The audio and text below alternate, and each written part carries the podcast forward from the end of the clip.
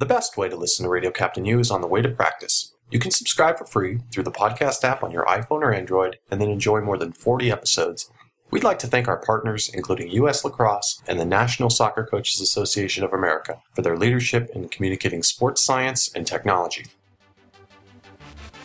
There's a lot more to being a successful athlete than learning technique and tactics.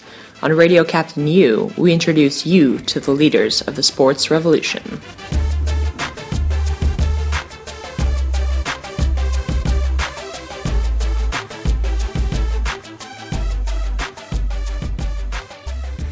Welcome to Radio Captain U. I'm Avi Stopper, and on this episode of the show, we're speaking with the sports psychologist Jonathan Katz about anger in sports, anger management, what to do about it, whether it's a bad thing, and how you can recognize it as it's coming and deal with it on the field. Let's dive into the interview now.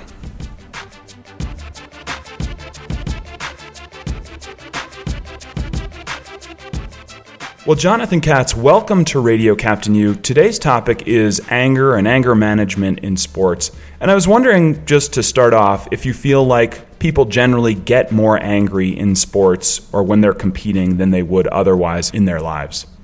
I don't think necessarily. I think it tends to be, you know, a lot of times you see anger demonstrated in a public forum because athletics is watched by a lot of people. You don't see that when a writer is trying to write a novel or somebody is working in a factory. So I just think it's out there for the public to see. I don't think it happens necessarily more frequently. I just think that it's more visual and there are more people who care about it because there are a lot of people who care about sports, so we see it a lot more. When you're actually out there competing, is it a bad thing to be angry? Well, like most things in life, there's uh, aspects that can be constructive and destructive. So I think anger is really the sign of frustration, and very often, so those things usually happen when performance dips, when things are not going as an athlete would like them to go. So it's a good warning sign. The problem is very often the expression of anger can be often kind of a waste of time and energy in the heat of the battle. So uh, that's where it becomes problematic. So let's talk a little bit about the kinds of triggers that set off an angry reaction. What are the things that really lead someone on the field to becoming really upset? Okay, so very often we have to start with the actual personalities of athletes. I mean, we're all wired differently in the world. Some people tend to be a little more laid back. Some people tend to be wired a little more tightly, and it doesn't take much to trigger stuff. So, you know, there are predisposing factors and characteristics that often kind of make person A a little more susceptible to anger, whereas person B may not be as much. So, knowing those things about yourself as an athlete or watching an athlete is kind of very important to that. But usually anger is triggered by poor performance, things not going as well individually or in a team sport, team wise, as somebody would like. So that's usually what the trigger is. Usually a kind of reduction in performance, both individually or collectively as a team. How about things like being tired and also feeling like the victim of some sort of offense, whether it's something that a referee does or something that an opposing player does, or maybe even in some isolated cases, something that someone on your team does? Yeah, well, there are all kinds of factors that can contribute to that. There could be internal factors, which was I was alluding to before. It's like kind of a decrease in performance, but there are external. You could be a tennis player, and it could be 30 mile an hour winds that could be affecting the ball. It could be bad calls by an umpire referee. Those things are all true, those external factors except that if you and I are playing a tennis match and it's 40 mile an hour winds and very difficult conditions, but I'm beating you badly, I'm probably not getting frustrated nearly as much with those external factors than you are. So the external factors can trigger some of those reactions, but if one's performance can continue at a high level or if you're often on the winning side, that tends to decrease it. To follow up on that point about being tired, do you feel like as people fatigue in a game in some sort of competition and maybe lose a little bit of focus, anger and anger management problems creep in a little bit more than they might otherwise, maybe at the beginning of the game? Yeah, well, when I work with athletes and teams, uh, my big focus is taking care of the things that are in your control. So, in a sense, before you get on the field of play, things like your hydration, your nutrition, your sleep, your caffeine consumption, your alcohol consumption, all these kinds of factors that go into a level of readiness. How much rest did you get? You know, mental preparedness. A lot of athletes you will see go through their own physical routine before a game or match, their warm up very often when I work with athletes, they could be amateur, collegiate, and professional athletes, I ask them about, so do you have a mental routine? And most of them do not have a set thing. Oh, I listen to a little music here, a little music there, or something like that. And what I often do is I have them develop, uh, basically in accordance to the things that they like. There's no set way, just like there's no set physical routine, but a mental routine that gets them mentally prepared for competition. Because the key in competition is not that things go wrong. It's not that external factors or factors within the game become problematic. It's are you equipped? Do you have tools in your toolbox at that moment to be able to manage those things? Adversity and challenges within athletic performance is just kind of a byproduct of the game. It happens. Things don't always go your way. That often people think is the problem, but it actually isn't. Is can you manage those situations in real time effectively when they come up? Can you control that emotional, what I call emotional volatility, meaning athletes that tend to get too high or too low during the course of athletic participation often have a rougher time competing at a highly consistent level. And they often use up time and energy with that roller coaster ride of emotional volatility.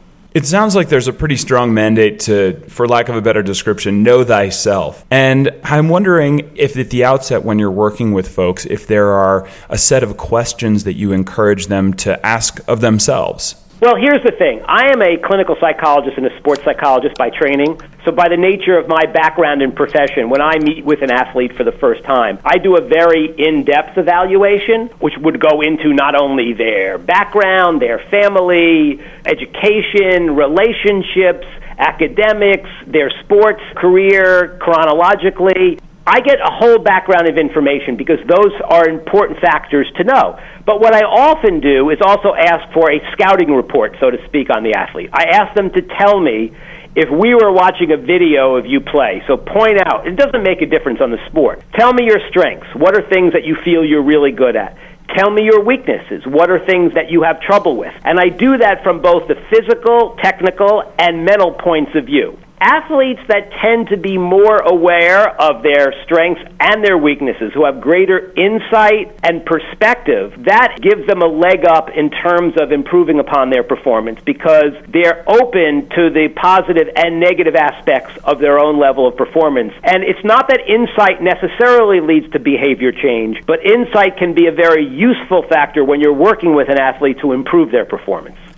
That's a powerful idea, that concept of a personal scouting report that you would do of yourself, basically, to say, hey, this is what I'm good at and this is what I'm not good at. It seems like the anger component is really probably more of a manifestation of underlying things. Is that your take on it? Well, here's the thing. The truth is, what does anger really mean? Anger really means that there's upset, disappointment. And in a very base human level, basically, we're upset, we're scared of failing for ourselves, in the eyes of others, whatever. That's really ultimately on a very base, primitive level. It's a fear of failure and being less than or not good at.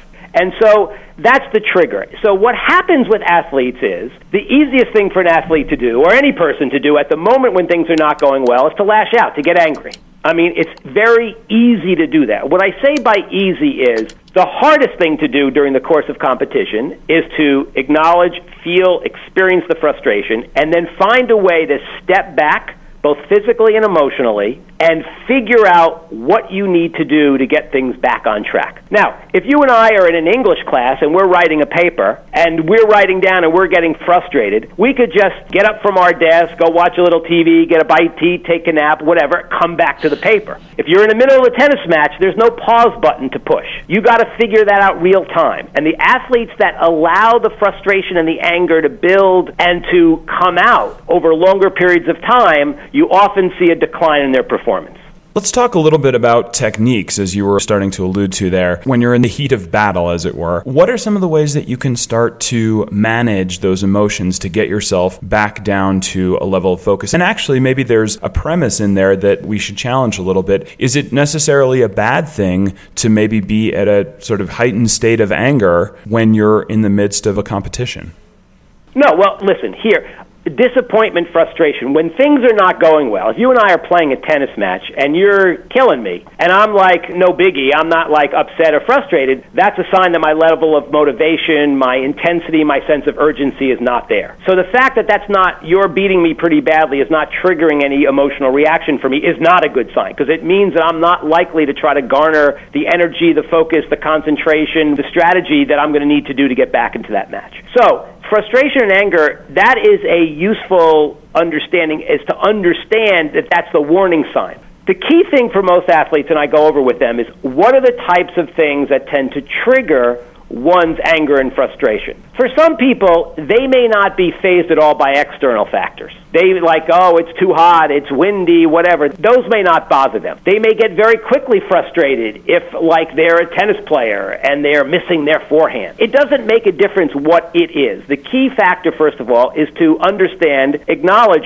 the vulnerabilities. Where are you most vulnerable during the course of competition? What's going to trigger that? And then you work with the athlete to how they're going to manage those situations in anticipation of that happening. And one of the key things is to recognize recognize the triggers early on so that it doesn't become a snowball effect. It's like anything else. And so the awareness of that early on, if you nip it in the bud early enough and you have the strategies and techniques to manage it, it becomes much easier to do. So, like in a tennis match, if things are not going well and I see a level of frustration because you've just broken my serve and now I'm down the first game of the set, I'm still in the match. So if I can get it together and find ways to kind of calm myself emotionally, focus on resetting, what do I need to do next to get back in the match? That's very different than if all of a sudden I let that anger and frustration continue and now all of a sudden I'm down four games to love as opposed to one game to love.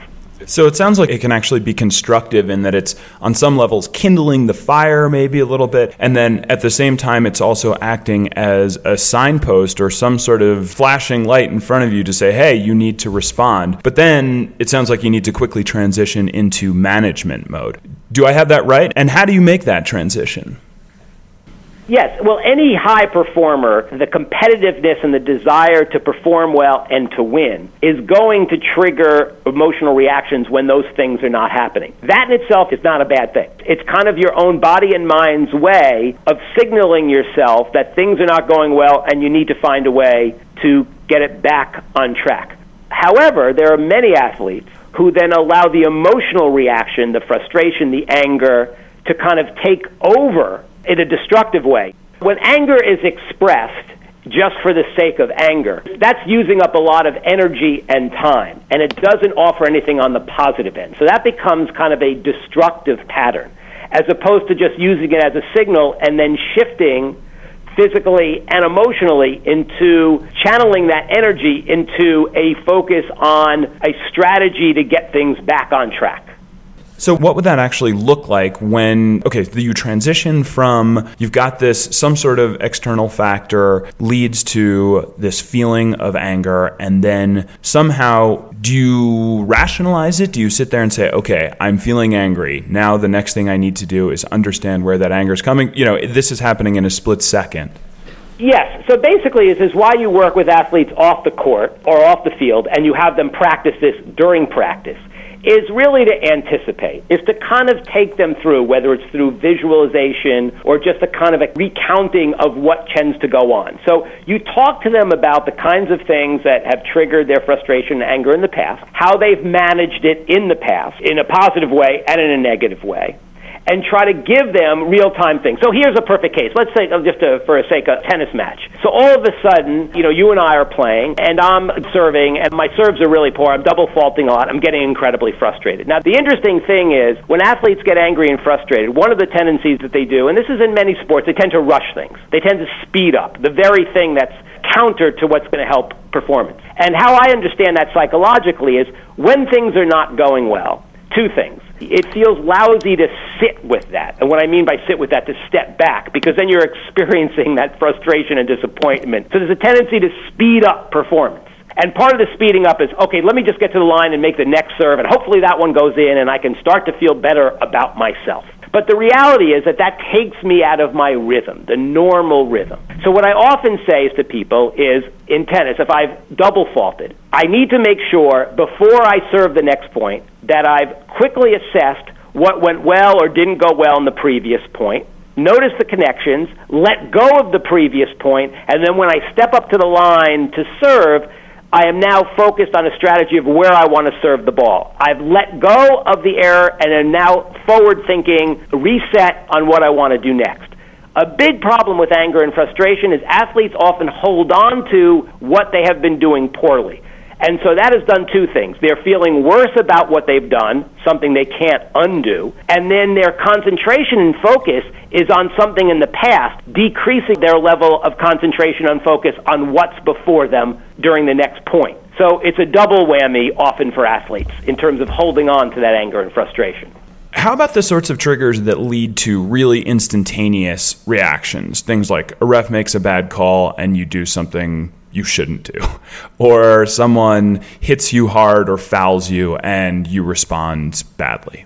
Those to me are often, you know, I often say this when the offense is a misdemeanor and people treat it like a felony, there's usually an indication of past stuff that's going on. So let's just say, again, I'm a tennis player and I've been really struggling my last five or six tournaments. And now something relatively minor happens when you and I are playing. And all of a sudden, like I said, it's a misdemeanor infraction and I go off like it's a major felony. That's probably the culmination of a sense of frustration that's been building up for me for my poor performance or things that have been going on previous to this.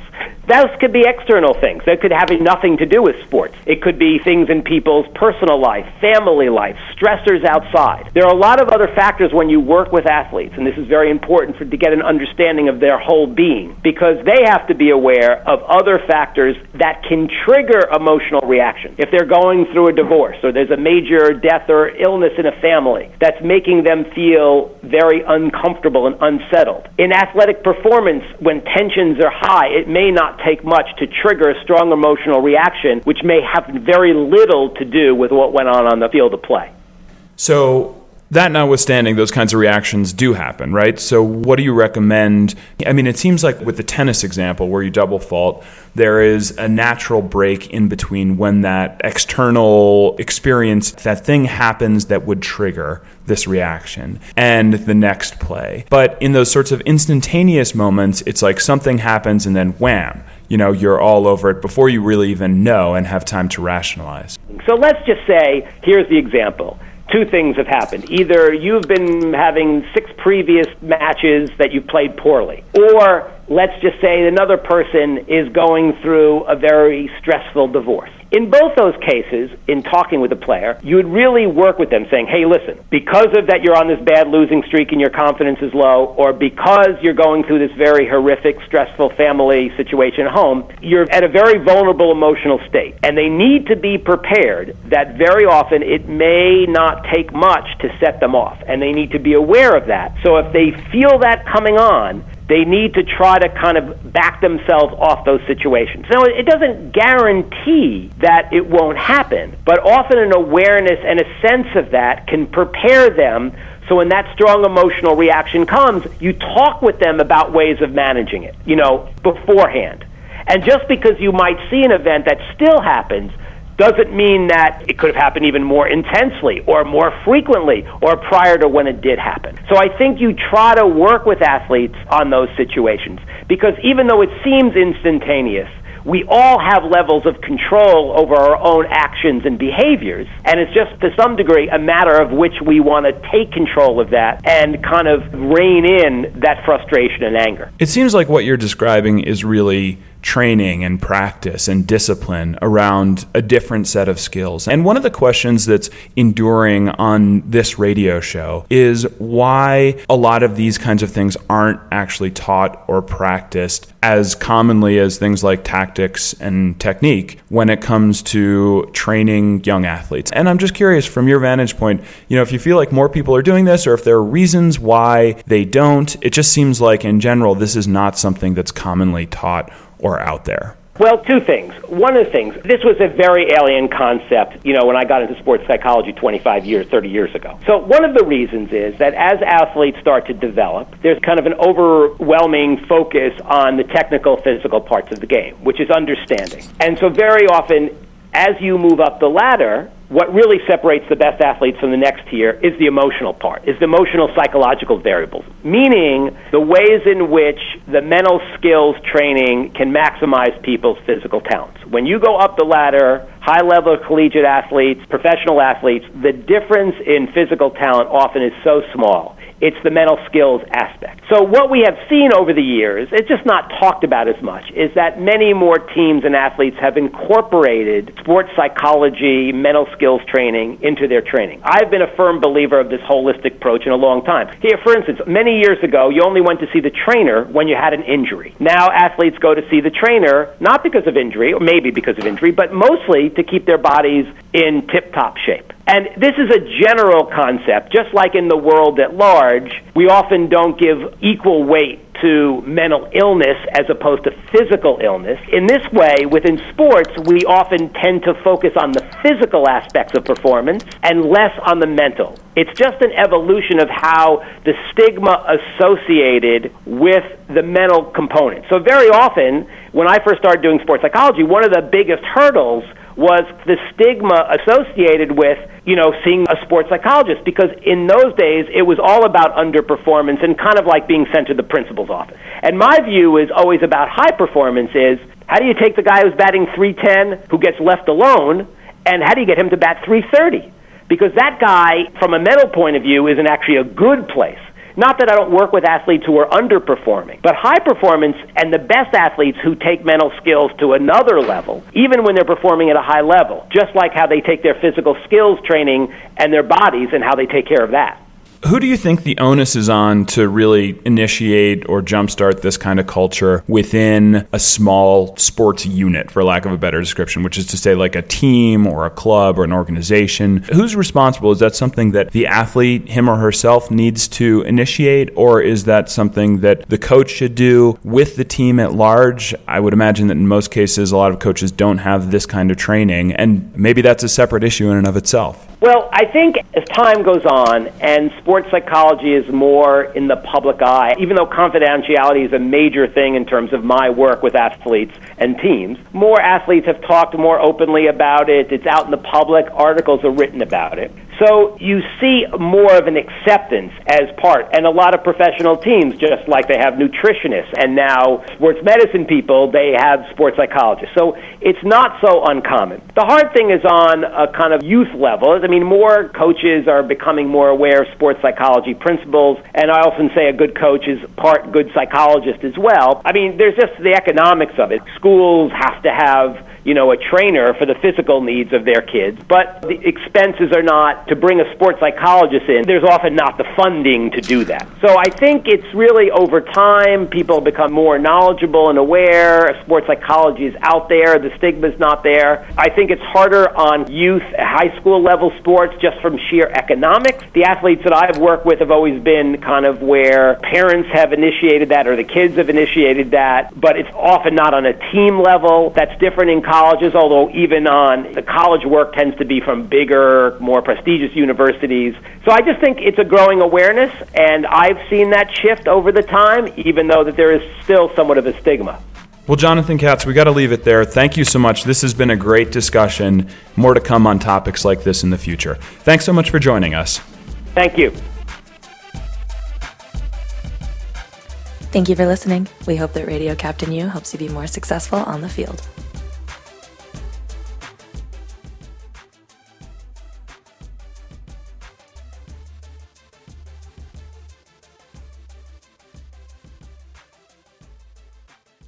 Radio Captain U is a production of Captain U, the network that helps high school athletes, youth coaches, tournament directors, and college coaches be more successful. For more information, visit www.captainu.com. The opinions expressed on this show do not represent the opinions or recommendations of Captain U or its partners.